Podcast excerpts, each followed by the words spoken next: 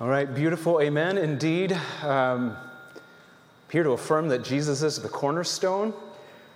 Uh, but here's an ironic thing as long as I've been following Jesus, the more I hang around him, um, the more he occasionally asks me to do things that make my life feel unsteady and wobbly and uncomfortable. Can I get an amen? All right. Uh, this is the truth. Jesus is the cornerstone, but being around him can make you feel wobbly.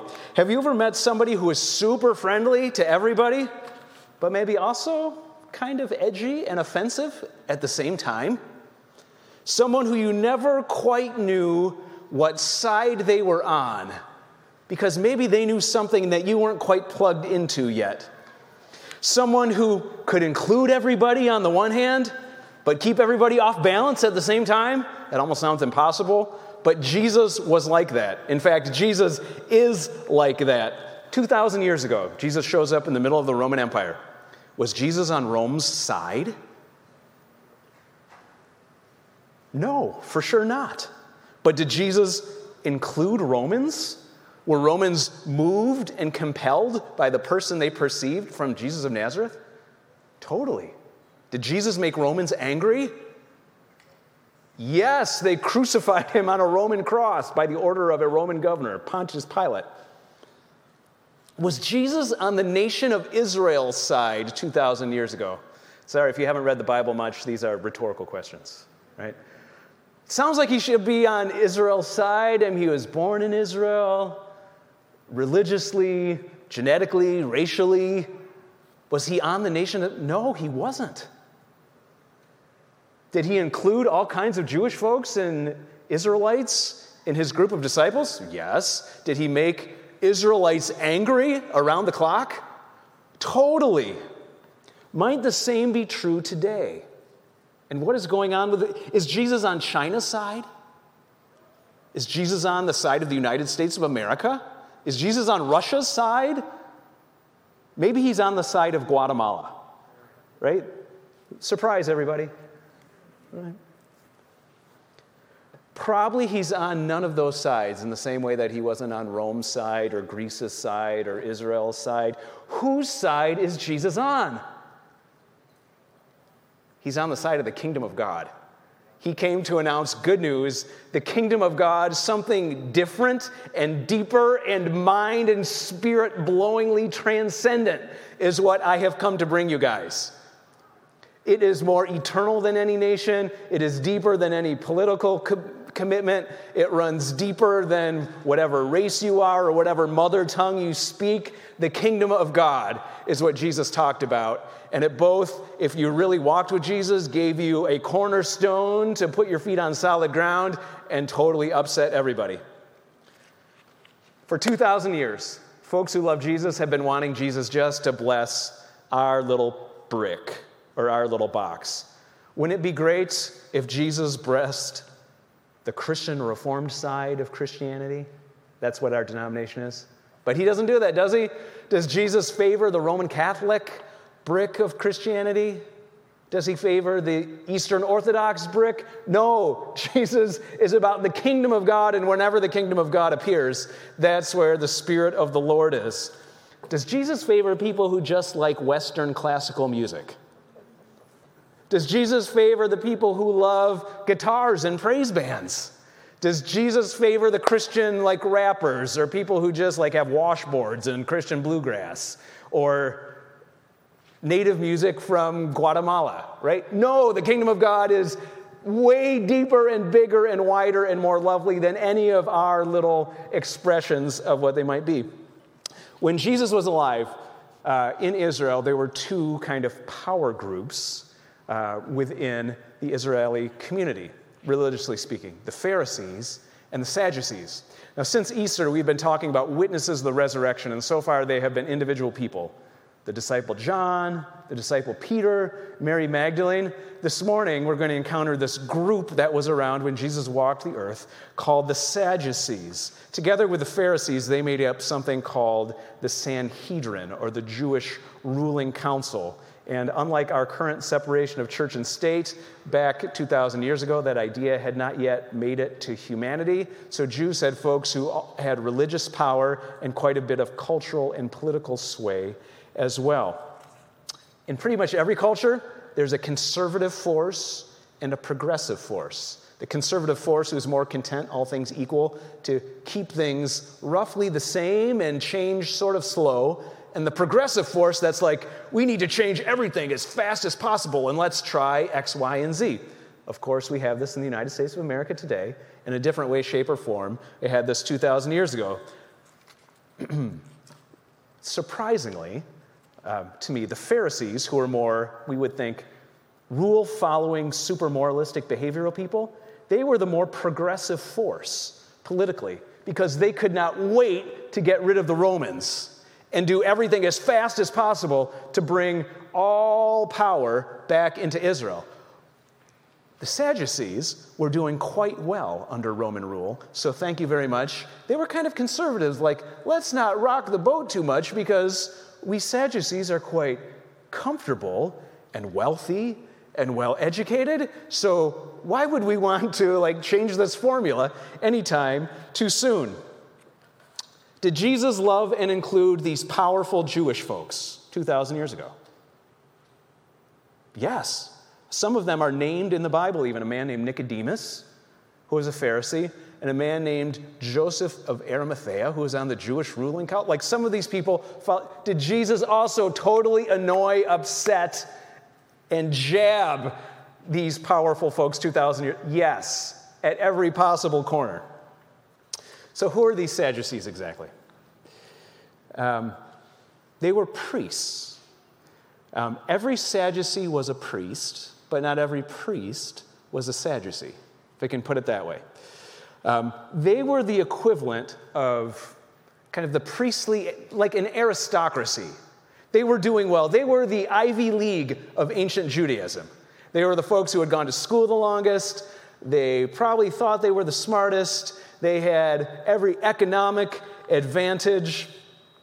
Here are a few of their distinctive beliefs, and these actually differentiate them from the Pharisees. Number one, they had a strong emphasis on the book of Moses, what we call the first five books of the Bible, what Jewish folks call the Pentateuch.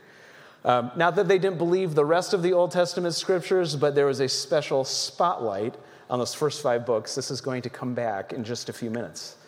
Their second belief, you might find this surprising, was a denial of the resurrection.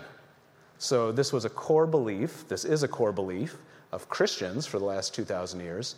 It was a belief of the Pharisees 2,000 years ago, but the possibility of a bodily resurrection not on the scorecard of the Sadducees. In fact, in a scene that I like to call Biblical Fight Club, in the book of Acts, chapter 23, a man named Paul, who is on trial in front of the Pharisees and the Sadducees, brings up exactly this point. Paul says, I'm on trial here today because of the hope of the resurrection of the dead.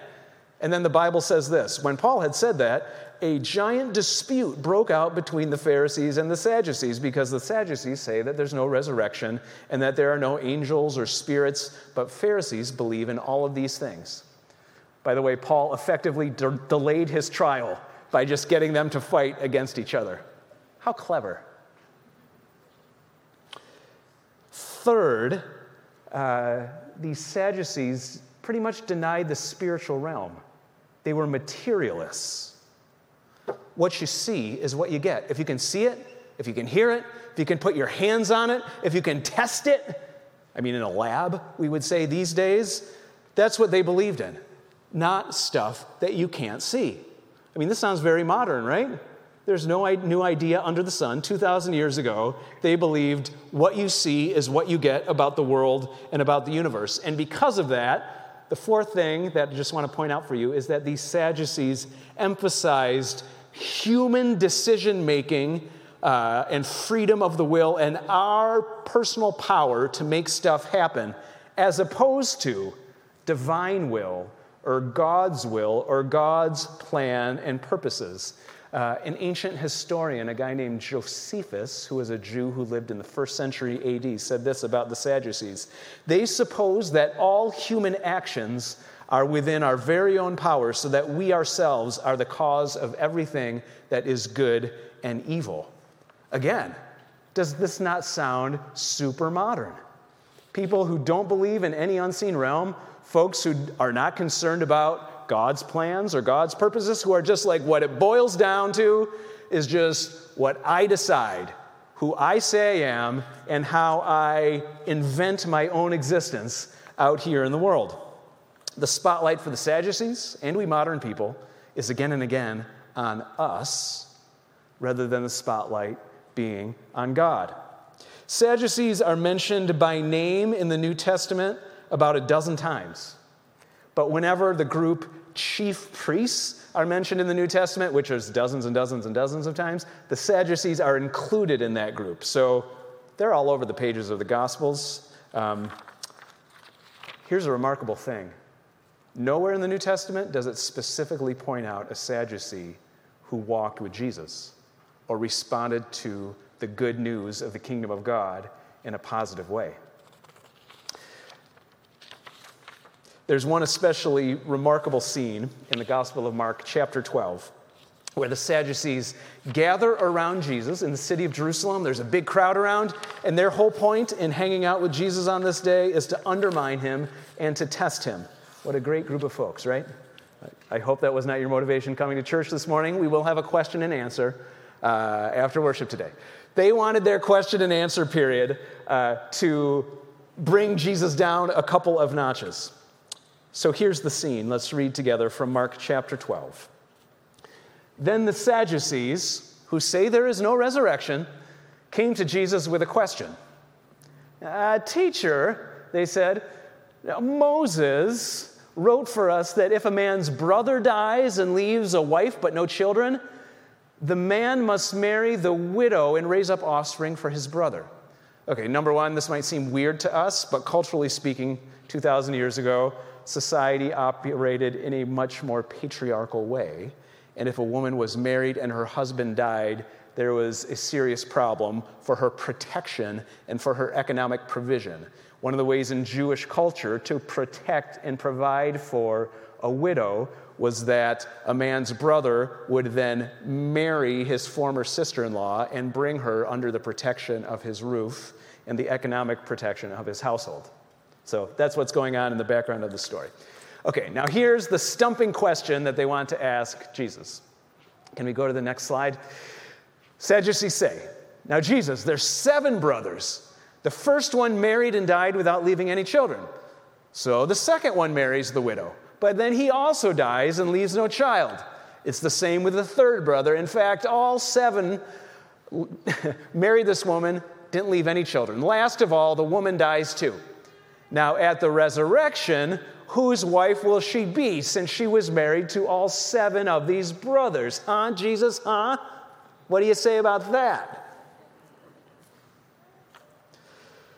Oftentimes, when people are trying to be so smart, we prove ourselves to be so dumb. They are trying to stump Jesus, and uh, this is probably not going to work out. Here's Jesus' amazing reply. I would love to know his tone of voice. Jesus replied, Are you not in error because you do not know the scriptures or the power of God? Now, he is speaking to know it alls, like the Ivy League, Harvard, Yale graduates. And his question is Are you not in error because you don't even know the Bible? And you don't know anything about the power of God, you people who are just free will materialist humanists, gotta love Jesus, right? If they were not annoyed with him before this, they are super annoyed and angry right now. Jesus goes on. When the dead rise, they will neither marry nor be given in marriage. They will be like angels in heaven. This is describing us, by the way. Now, about the dead rising, have you not read in the book of Moses, in the account of the burning bush, how God said to him, I am the God of Abraham and the God of Isaac and the God of Jacob? God is not the God of the dead, but of the living. You smart people are badly mistaken. Oh, it's amazing that another biblical fight club didn't break out like right then. Jesus points out to the Sadducees, you guys, you might think you know a lot, but you don't know anything about the scriptures. Jesus could have quoted to them from different Old Testament books like Psalm 16, which says, You will not let your faithful one see decay. You have made known to me the, pres- the path of life, and you fill me with joy in your presence and eternal pleasures at your right hand. Like there's little signs of the resurrection in the Old Testament. Jesus could have quoted them the book of Job, uh, where Job says, I know that my Redeemer lives, and that in the end he will stand on the earth, and after my skin has rotted and been destroyed, yet in my flesh I will see God. Jesus could have quoted some of those signs of the resurrection to them, but no, knowing that they emphasize the first five books of the Bible, the books of Moses, Jesus goes to Exodus chapter 3. That's what we would call it, anyways. Part of what they really rely on as the Word of God. And Jesus points out that when God revealed to Moses his name, God said this I am the God of Abraham and Isaac and Jacob. And by saying, I am, God is saying, Abraham, he's still alive in my presence with me. Isaac, still alive. Jacob, still alive. Jesus is pointing out that even in the very beginning of Scripture, there's these signs where God is hinting at if you are with God, if you are in Christ, if your life is in Him, like you are going to live because His life lives forever, and his life lives through you. Sometimes we smart people are ignoramuses. Jesus also points out to the Sadducees that they don't know anything about the power of God. Indeed, they kind of disavowed themselves from knowing very much about the power of God. It's human power that mattered to them. Now, resurrection power the kind of power that Jesus talking, is talking about, the kind of power that raised him from the dead on the first Easter Sunday morning, like that is a massive, like nuclear power plant amount of power. Like, thankfully, I believe God in His mercy does not subject any of us to like that amount of power at the same time. If you have to recharge a car battery, um, you can have this thing called a trickle charger that just adds a low level, steady stream of power to like revive and resurrect the battery. Like, God, please treat me like that in the course of my life. Like, don't give me all the resurrection power at once. Give me the slow trickle charge that keeps me coming back to life and being renewed day after day after day. The Sadducees didn't believe in either of these things. Jesus knew that just a few weeks later, after Easter Sunday morning, they would not believe either. Jesus knew that they thought that Abraham was dead, that Isaac was still dead, that Jacob's bones were just rotting in the grave, even though the Bible says they are alive in God's presence. In fact, the Sadducees were so hard headed at, at, this point that after the first Easter, after they knew the eyewitness testimony, after they heard from people around Jerusalem that Jesus of Nazareth was back serving people breakfast, performing miracles, showing up in upper rooms. Matthew 28, verse 13, says the Sadducees asked the Roman guards who were there on Easter Sunday, Sunday morning to say this You are to say, Jesus' disciples came during the night and stole him away while we were asleep. This is like the original denial of the resurrection. Like, we know something happened, but here's the excuse. Really, they came and stole Jesus' body, so the resurrection couldn't have happened. That's the Sadducee story, and they're going to stick to it. Willful ignorance, willful denial of the evidence. Their learning, their education, their good brains, their material success, all of that actually got in the way and became an obstacle from, that, from them being able to believe in Jesus.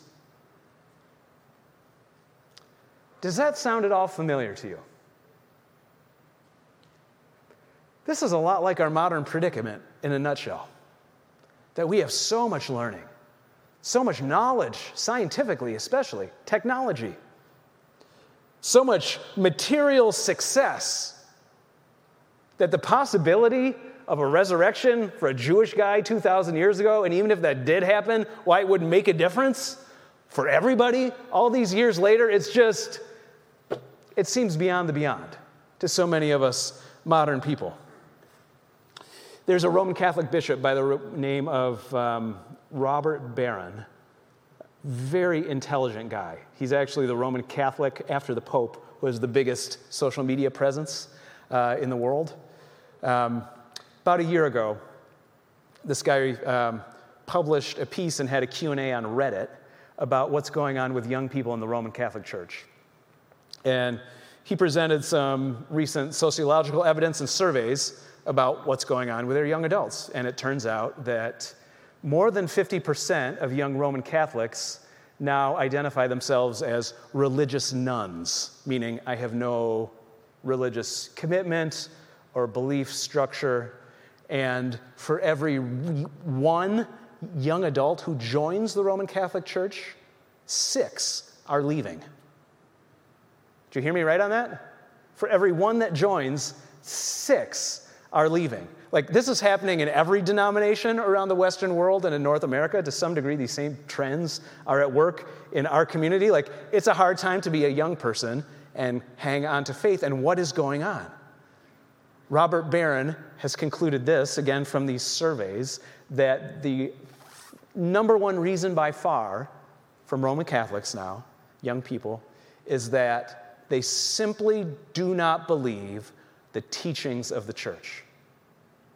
It's not the scandals with the priest, it's not the lousy pastors, it's not the quality of the music that are on the top of the chart, is that young people simply cannot believe the core teachings of the church that God made everything, that sin is the number one problem with the human race, that Jesus saves, and that he came back from the dead and is someday returning again to make all things new.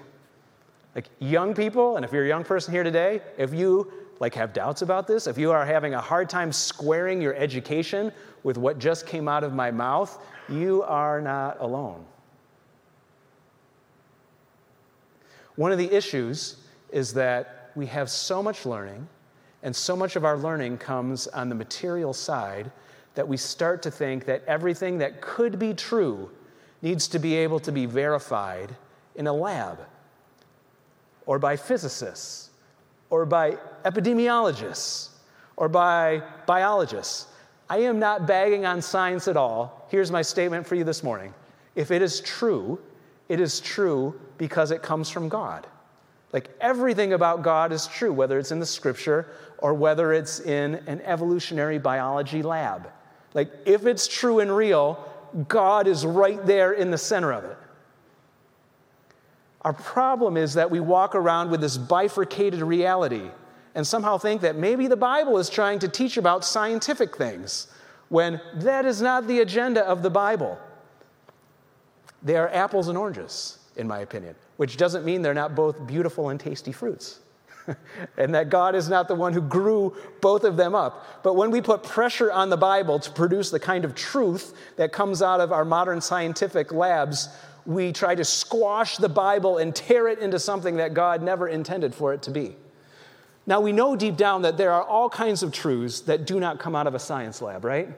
Like, what makes for a good friend? That is an important truth that a physics class will not teach you about unless you have a lab partner, right? but the truth is not going to come out of an experiment. How do you manage your anger? How do you construct a healthy marriage? Like the most important things about life, the Bible speaks to all of these things, and those, you know, this is why we read Hamlet. This is why people love Harry Potter books, because on a smaller level, like great literature speaks to these things as well. So please, please, please, young adults especially, create room in your soul and spirit that the Bible and science are not one and the same And that when the Bible talks to us about our identity and our purpose in life and meaning in the universe, it is telling us profound truths that science is never going to get us in the neighborhood of. This is the mistake of the Sadducees, and it is exactly our modern mistake. Now, there's some hopeful things in this. Robert Barron points out that just because young adults are leaving the church, spiritual curiosity is actually climbing. So it's not as if everybody is writing off God and is writing off their spiritual curiosity. It's just that the answers that those of us in the older generations are offering these days are not working. So I'm promising you, going to try to work hard at this, both in Sunday morning worship and behind the scenes, to create room because the most important thing that we older people want to see, the most important gift that we want to give, is to see the life of faith grow up in those of you who are younger. There is a short phrase that sums up what I'm trying to say. It has popped up many different times in the history of Christianity, and it is this faith seeking understanding. Ultimately, you have to stand on a cornerstone or a foundation. And I choose to stand on the cornerstone of what God's word says and put everything else that's true in the world, like gets built on top of that commitment. If you have, nope, it's the science lab, and I need to force anything that I would believe spiritually into something that's scientifically verifiable, you will end up with very little meaning or purpose or possible identity or comfort in your life. Like, I'm sorry to say that's how it works. So if you're, if you're a young person, especially, I ask you to consider the possibility of making faith and God's word your cornerstone. And it doesn't mean that you can't grow up to be an engineer or an evolutionary biologist or a great physicist. There are all of those kind of people in the world who love Jesus as well. Francis Collins, uh, the leader of the Human Genome Project, is a beautiful Christian guy who came to Christ in the midst of all of his scientific brilliance. Like these things, because the one real cornerstone exists, are totally able to be married. So back to the Sadducees, the last word. In the days of the early church, the Sadducees were very active. With the chief priests and the captain of the temple guard in Acts chapter 5, they arrested Peter and John. Later, they arrested all of the apostles. I don't know if that just means the 12 or if that means like the burgeoning group of apostles who are starting to go out in Jesus' name. They arrested all of them. And these Sadducees talked about killing them on the spot. It's a very like colorful story, the end of Acts chapter 5. This hostility continued. The historian Josephus says that the Sadducees actually were responsible for killing James, the brother of Jesus. There are no stories in the early church or in the Bible about a Sadducee coming to faith in Christ or following Jesus. When the Jerusalem temple was destroyed by the Romans in 70 AD, the Sadducees disappeared into the rubble of history along with that temple, never to be seen or heard from again. They were super successful they were super smart, but their way of life, their commitments, it was a path to nowhere. Dear friends, let us not walk in their footsteps on a path to nowhere, but let us keep in step with Jesus who came proclaiming the kingdom of God and putting down a cornerstone of faith that seeks understanding. Will you pray with me? God, Lord Jesus, we thank you that this life is not all that there is, that you give the gift of faith, and we thank you that indeed in Christ the dead will rise. Help us and help our young people in particular to frame our struggles, our doubts, and our uncertainties in this life in the light of all eternity. In Jesus' name we pray. Amen.